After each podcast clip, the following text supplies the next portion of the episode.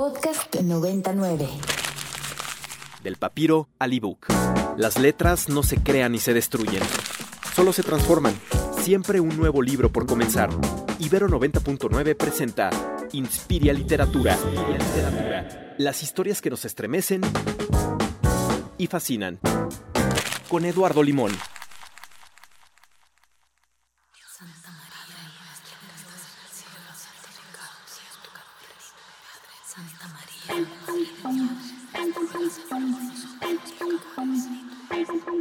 Las 3 de la mañana. Dicen que pena un santo. 12 del mediodía con 7 minutos. Queridísimas Inspirias, queridísimos Inspirius, Inspiries que nos escuchan. Me da enorme gusto saludarles. Yo soy Eduardo Limón, que, como, quien como cada miércoles, así va, va de nuevo, quien como cada miércoles, tiene asignada la conducción de esta Inspiria que el día de hoy se dedica a libros y a literatura y naturalmente áreas colindantes. Esto que acabamos de escuchar, Zapata se queda. Hijo, una alineación, Totola Momposina, Celso Piña, Lila Downs, la oaxaqueña Lila Downs. Mi forma musical, de alguna manera quizás muy superficial, de, ¿qué decir? Como de cantar en forma de una canción, muchas de las sensaciones que me quedaron después de la lectura de esta onda monumental. En fin, yo no sé si sinteticé musicalmente bien los demonios a través de esta entrada musical. Espero, pero miren, qué mejor que preguntarle al autor de la obra, y no me estoy refiriendo a la canción, sino a los demonios que ya está publicado y circulando. Trino Maldonado, quien está el día de hoy con nosotros en el Inspiria. Trino, ¿cómo estás? Buena tarde. Hola, ¿qué tal, Eduardo? Muchas gracias por el espacio. Estoy muy agradecido. Te agradezco por, por acompañar este proyecto colectivo. Y acá estamos en Oaxaca, dando la lucha. Exactamente, y te digo que de alguna manera yo dije, bueno, no tanto que quiera extraer la novela a forma de canción, pero de alguna forma ahí como reporteando le dije, miren, esta que en cierta zona tiene, digamos, a lo mejor como cierta parte de la, de la atmósfera que... La, la, esencia zapatista creo que sí está ahí. Por ahí podríamos como jalar el hilito y empezar a platicar de la novela. Aunque yo si la comparara, bueno, yo soy más metal, digo, Lila es aquí como vecina de en Oaxaca y pues es una leyenda. Su, estaba oyendo la rola muy, muy, muy clavado. Pero yo pienso, bueno, como a, a, lo mejor van a discrepar nuestros amigos que nos escuchan y amigas, pero a mí siempre me ha gustado como el rock progresivo y el metal. La veía como una, como esta novela, como tú la describes, como esta extensión, digamos, monumental, entre comillas, como un, un ensamble de, de, múltiples voces, de distintos tempos, de distintos timbres, como una orquestación pues compleja técnicamente, por eso creo que la, también la, eh, el término temporal que, implicó todo el, proyecto, porque eh, implicaba mm, hacerse cargo de, múltiples recursos narrativos y eh, como, prácticamente como una orquesta, yo te diría, entonces podría ser como esta versión oaxaqueña progresiva orquestada, no sé. Eso, mira, de haber sabido entonces mejor me arrancaba igual con Limelight, hubiera puesto algo de Blue Oyster Cult. No, pero está, estuvo súper bien la entrada. Trino, efectivamente, estamos hablando en principio como uno de los hilos narrativos sobre los cuales jalar el zapatismo y la presencia de los movimientos sociales como en este punto específico de la historia del país, fundamentales, fundamentales ya para comprender nuestra mexicanidad. Cuéntanos un poco acerca de esto, que es también como una obsesión tuya, creo. Pues es algo muy orgánico, no es algo que haya yo puesto en mi agenda de ficción. Yo siempre he dicho y últimamente he recalcado que la ficción es mi casa. Yo incursioné a la crónica y al periodismo. No, yo no soy periodista, respeto muchísimo. Tuve oportunidad de coincidir en campo y en, en haciendo entrevistas con, con, muchas de las periodistas, sobre todo mujeres que yo respeto actualmente. Y fue un aprendizaje, pues, así como las, las víctimas de esta guerra no, no están decidiendo pues abrazar la lucha, a veces no nos queda desde la escritura también más que pues acompañar estas luchas y, dar nuestra nuestro trabajo como nuestro trabajo nuestra experiencia eh, en la escritura a, a, las luchas, como sumarnos de, esa forma. A veces no es suficiente y como el caso de Ayotzinapa, pues yo lo que hacía en, en, la normal básicamente era lavar trastes, limpiar baños y cosas así. Pero fue, creo que ahí fue donde se amalgamó ya mi, mi escritura, mi proceso de escritura con, con las luchas de, de abajo. Con, tú mencionábamos el zapatismo, pero también está pues las familias de Ayotzinapa, yo tengo una novela, bueno, una novela, una crónica anterior, una obra anterior, que, trabajé directamente con sobrevivientes y con familias de Ayotzinapa allá en Guerrero. Y pues ha sido algo como muy, no, no, diría que natural, porque esta guerra la considero todo menos natural, pero un proceso muy orgánico de, de escucha. hablaba Svetlana Alexievich en su, esta periodista eh, que, recibió el premio Nobel, hablaba de, la necesidad de una superliteratura, pero no lo decía en términos estéticos o de competencia, sino de, llevarla más allá, de desdoblar la, ficción y ponerla al servicio del testigo. Ella decía en, ese discurso que es tiempo de que el, el, testigo hable. Y por ahí creo que yo me hace resonancia ese tipo de escrituras y de alguna forma, claro que se incorpora a lo que tiene que ver con tu narrativa, en este caso específica, que claro que tiene que ver con los movimientos sociales, pero que también rasca muchísimo en las entrañas. ¿Qué decir de la condición humana? Diez años para llevarla a cabo. ¿Cómo fue el proceso? Digo, si se vale, a lo mejor tratar de sintetizarlo en una sola respuesta. Pues fue arduo, me lo preguntas y me pongo hasta como va, lo sientes en el cuerpo. Siento que es, que es, que es una novela que pasó por el cuerpo de, muchas formas, porque, bueno, yo entregué mi novela, publiqué mi última novela en 2012, justamente hace 10 años, pero en ese camino, como país, pues se nos atravesó la, la tragedia de Ayotzinapa. Y yo dejé mi, literalmente dejé mi casa, agarré mi mochila y me, me, fui a Guerrero sin saber como muy bien a bien de qué forma yo podía pues aportar a la lucha de las familias y de los estudiantes. Eh, primero me di cuenta que era lavando trastes en efecto en el campamento que había en la cancha, pues sumándote a las labores cotidianas. Ya al final, Cosa que dentro es una bajada al mundo real en todo este tipo de organización social o de momentos históricos importantísima, ¿no?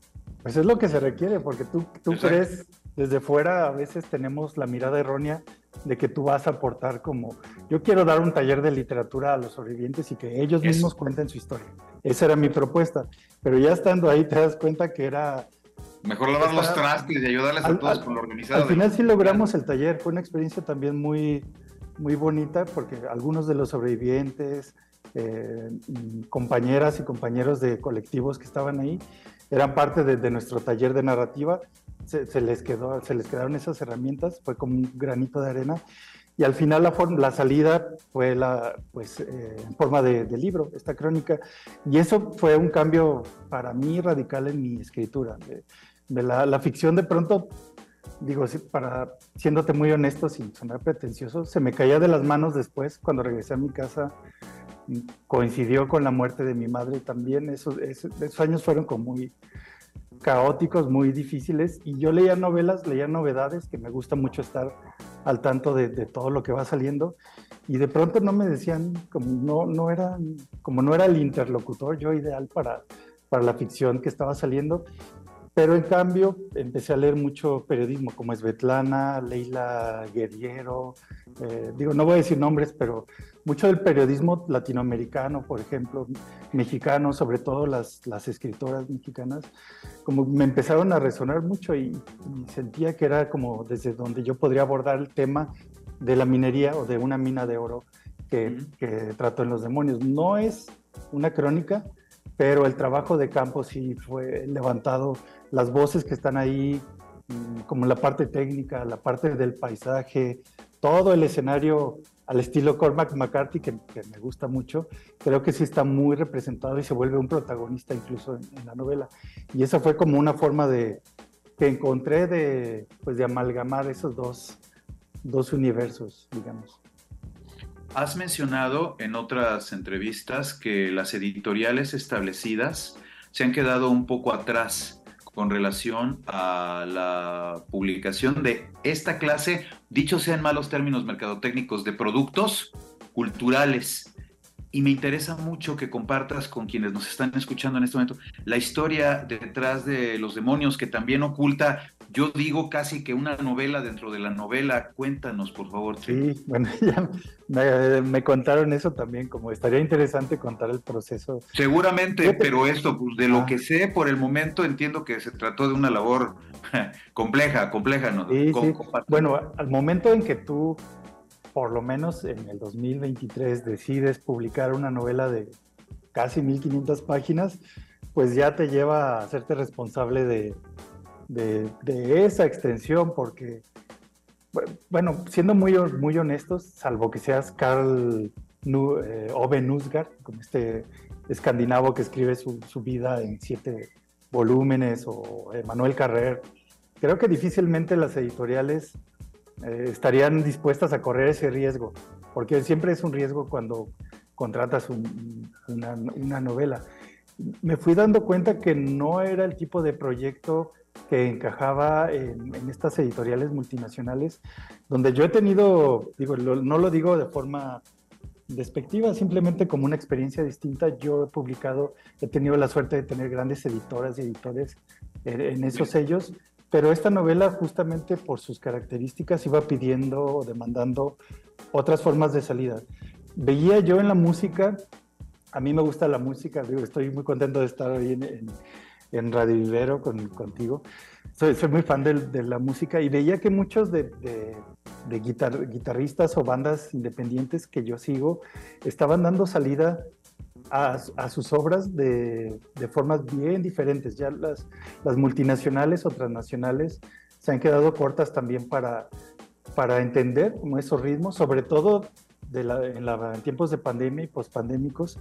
Y los modelos ahora son, pues, darle tu salida, hacerte cargo de tu, no solo de tu obra, sino de, de pues, de la difusión, de la producción de, de esa obra, he visto guitarristas que me gustan mucho que ellos mismos hacen sus LPs, eh, los firman y los mandan directamente a, sus pues a sus patrocinadores. es lo que yo lo que estamos haciendo con esto. Hay un encanto en todo ello. Ahora me estabas recordando también en su momento Saúl Velo, el Republic, ¿qué? El Republic, él lo armaba. Y él, si tú le dabas tu dirección, te lo mandaba por correo, él iba a poner los timbres. Era verdaderamente en ese sentido visto más allá de lo literario, una obra total. En este caso estamos hablando de tres tomos, de los cuales ya está circulando ahora el primero. ¿Cómo puede la banda que, mira, ahí está, ¿qué es el segundo? ¿Ya lo tienes allí? No, este es el primero todavía. Ya ah, el primero, exacto. Ah, yo dije, y ya tienes el segundo. Ah. Ya está el primero. Como por ser el autor ya tienes el segundo, no puede ser. Bueno, pero el punto es, ¿cómo se pueden hacer quienes nos escuchan de un ejemplar? ¿Qué, qué, en este caso? Bueno, te platico el, proceso. una vez que, vimos que la novela tenía que salir por otro cauce, eh, abrimos un, abrí una, una, plataforma de fondeo en Kickstarter y yo te juro que creí que, que, mi familia, mis primos y mis tíos iban a dar, íbamos a juntar 20 ejemplares y ya. Al final, esta es una novela de lectores, creo que no me voy a cansar de decirlo, porque cada lector, cada lectora encargó sus tres ejemplares. Ellos tuvieron la, la confianza de, de, hacer la precompra, o la, estar en la pre Sí, sí, preordenar el trabajo, y todo, mira, en su proceso de creación. El ejemplar que tú tienes en tus manos lo, hice yo a mano, es artesanal. Así, el, el encuadernado, la impresión, la tipografía, está hecho, aprendí yo a encuadernar y creo que quedó bastante, creo que es un libro bonito, artesanal, y esa fue la primera etapa. Estos primeros ejemplares se fueron a nuestros patrocinadores de Kickstarter, ya cerró ese primer momento, pero gracias a eso existe la novela. Ahora estamos en, Amazon, que es quien está, tenemos una página en Amazon, por, por medio de, de esa plataforma en cualquier eh, ciudad, en cualquier parte del mundo, puedes encargar tu ejemplar impreso, tanto de, tapas duras como la edición tapas blandas o la digital. Es, como una forma de, trato justo porque un buen porcentaje de lo que llega se está sumando a nuestro proyecto. Eso nos está dando oxígeno para seguir imprimiendo los volúmenes que siguen Eh, yo mismo voy a la mensajería, pongo su sellito, a mano te pongo tu dedicatoria. Tu pequeño Saúl Velo, el pequeño Saúl Velo que todos Mario Velatín platicaba con Mario que él mismo con su primera novela hizo preventas, te daba un cuponcito, eh, iba puerta a puerta, te hacía socio de, la novela y una vez que él ya la, tenía, te iba a entregar tu, tu, ejemplar. Es como regresar al modo punk. Yo, yo siento que esta es una novela de hazlo tú mismo. y que no, no es nuevo porque mi primer libro también fue un proceso así. Entonces fue como volver a, los, a los, inicios en muchos aspectos. Bien, en muchos sentidos implica eso. Curioso viaje el tuyo, porque de verdad que ha ido en ascenso y en algún punto que tiene que ver precisamente con la aparición de esta novela, vuelve de alguna forma a un punto inicial. Eh, Trino, yo suelo preguntar mucho a los autores con los que converso en el Inspiria en qué andan en este momento. Sabes, me gusta mucho como ubicar más allá de la promoción, ¿no? De lo más reciente, pues en qué anda el proceso, si es que anda en algo. Y yo no sé si después de la naturaleza de un proyecto tan, me da la impresión, extenuante, más de 1500 páginas, tres volúmenes, la distribución y todo lo que nos estás contando, estás en algo. Cuéntanos. Eh, pues me hice cargo del, del, proyecto. Ahora sí que yo soy mi propio este, jefe en este proyecto y estamos, ahorita en este momento estamos imprimiendo el volumen 2. Desde que se abrió el fondeo, la novela estaba cerradísima, ya estaba corregida. Estamos imprimiendo el volumen 2, pero yo tengo justo esta novela, me pasó lo contrario, que el ritmo tan intenso de, sobre todo los dos últimos años de correcciones, me técnicamente me dio cierta soltura para el proyecto que, que, yo ya tengo pensado, te voy, a dar, te voy a contar. Creo que es de mala suerte como contar los proyectos que siguen porque a lo mejor no se, no se logran, pero pienso también en estos campos, en estas fincas que hubo en Oaxaca durante el porfiriato, las fincas tabacaleras, donde muchos niños fueron eh, empleados como, como esclavos y, por ahí voy a enfocar mi, siguiente. Pienso, pienso mucho en Toni Morrison, que de hecho la tengo aquí en mi, en mi mesa. Eh, tengo a Toni Morrison, por ejemplo, a, Colson Whitehead también, a estos escritores de, de los plantíos, de, como un tipo de, de novela así.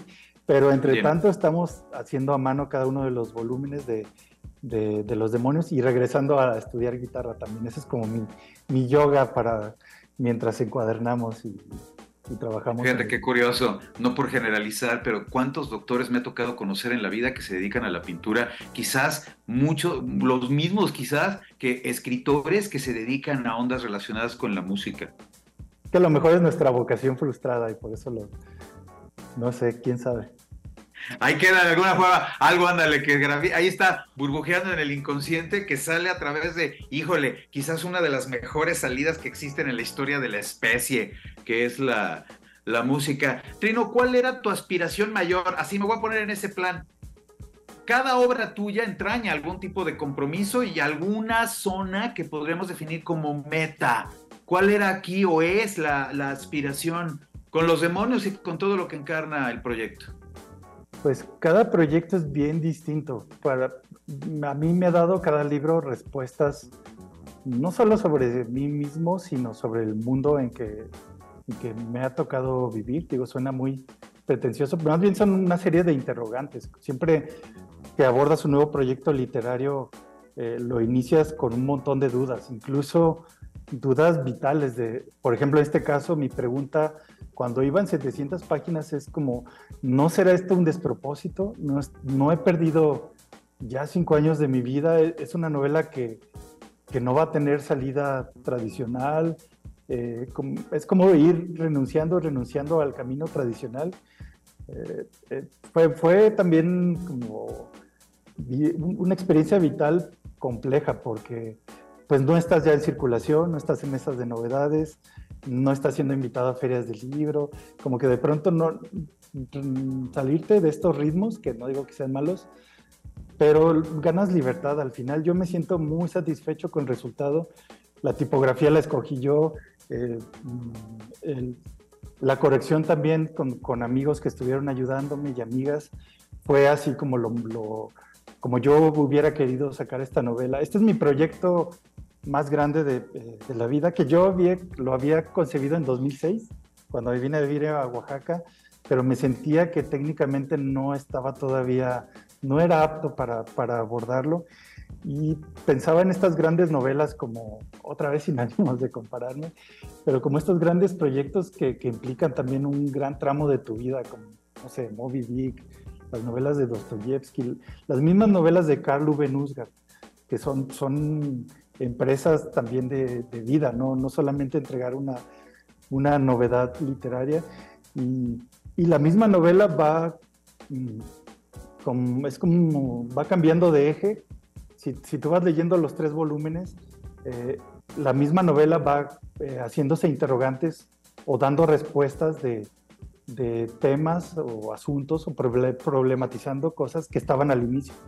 La misma novela de, es tan vasta que, que, va respondiéndose a sí misma y a veces empantanándose también, como quedando con, con más dudas. Los grandes temas, yo podría decir que es pues, eh, la explotación. La mina es un entorno muy eh, concentrado donde, donde convergen muchas culturas, muchos orígenes, eh, muchas historias humanas, pero esencialmente es un entorno de, de, explotación. Pensaba en los barcos como el Pequot de, de, Moby Dick, donde también tú ves un crisol o un antibabel de, de, muchas, de muchas lenguas, de muchos orígenes, de, muchos intereses. Eh, algo así, pero me implantaba algunas preguntas que no, no sé si las respondí, por eso no me atrevo como a decirte cuáles son, cuál es el gran el gran tema o el gran propósito de esta novela, porque la mayor parte del tiempo yo pensaba que era un gran despropósito. Anda, ¿cómo preguntar acerca de la aspiración mayor cuando el autor en realidad estaba pensando, caray, ¿para qué estoy haciendo esto? Bueno, mira, mejor, porque así cada lectora, cada lector se lo podrá responder asomándose a esta obra, sí lo digo con toda objetividad periodística, monumental, de gran formato, que está circulando de esta manera tan particular en el siglo XXI. Trino Maldonado, te agradezco muchísimo estos minutos para haber conversado con nosotros acerca de los demonios. Mucho éxito y pues ahí está entonces en Amazon. Sí, te agradezco mucho el espacio para este proyecto tan particular que es, está hecho por lectores, pues se vuelve vital eh, este espacio. Muchas gracias. Al contrario, te agradezco mucho, Trino, y ya tendremos oportunidad de conversar próximamente acerca de cómo vaya esto y de cómo venga lo nuevo que en algún momento ha de venir. Muchas gracias, te agradezco. Saludos. Al contrario, Trino, muchísimas gracias. Que tengas muy buena tarde. Gracias. Hasta luego. Muy bien, 12 del mediodía con 29 minutos. Eh, Trino ha mencionado también que de lo que se trata es de crear una narrativa que le permita al lector acercarse al libro, pues casi de manera habitual. Dice, si ya les vas a ofrecer algo que es tan grande, pues mínimo hácelo amable, ¿no? Para que cuando se acerque diga él, ay, qué bonito esto que estoy escuchando, o qué interesante esto a lo que me estoy aproximando, esto, esto que leo. Bueno, pues un poco de ello se ve ya reflejado. Los demonios, les digo, tres volúmenes. Es verdaderamente grande. Eh, un proyecto personalísimo. Digo yo, Trino, casi, casi que como Clint Eastwood, ¿no? En sus películas así, emblema, bárbaro, porque es casi que hacer la música, la edición, dirigir, y aquí ya estamos viendo, ¿qué hay que decir? Está bien, encuadernado, ¿eh? yo le sé la encuadernada, y mira, aquí está, esta marca, se llama la marca de Hotmail, el Hotmail, aquí está, perfectamente marcado en el lomo del libro, creo buena selección de papel, en fin, yo para qué me meto, si ustedes pueden tener su propia opinión, pues láncense ahora sí que a las plataformas actuales, consíganse eh, lo más reciente de Trino Maldonado y denos su opinión. A ver qué les parece esta obra enorme. 12 del mediodía con 31 minutos. Oigan, saludos a todos quienes nos escuchan. Por acá está la querida Patti Peñalosa que nos estaba oyendo durante la entrevista. Patti, querida colega, le mandamos un abrazo muy fuerte. A Patti, que acaba de ser cumpleaños de sus pequeñitos. Alex Yes, muchas gracias, Alex, como siempre, por enviarnos saludos y por escucharnos. Vámonos a un corte, regresamos con el extracto y vamos a hacer un pequeño paréntesis antes de nuestra, bueno, biblioterapia, que en realidad hoy se va a tratar de un tema que tiene que ver con el arte y ya después con los libros, eh, para hablar de Salman Rushdie.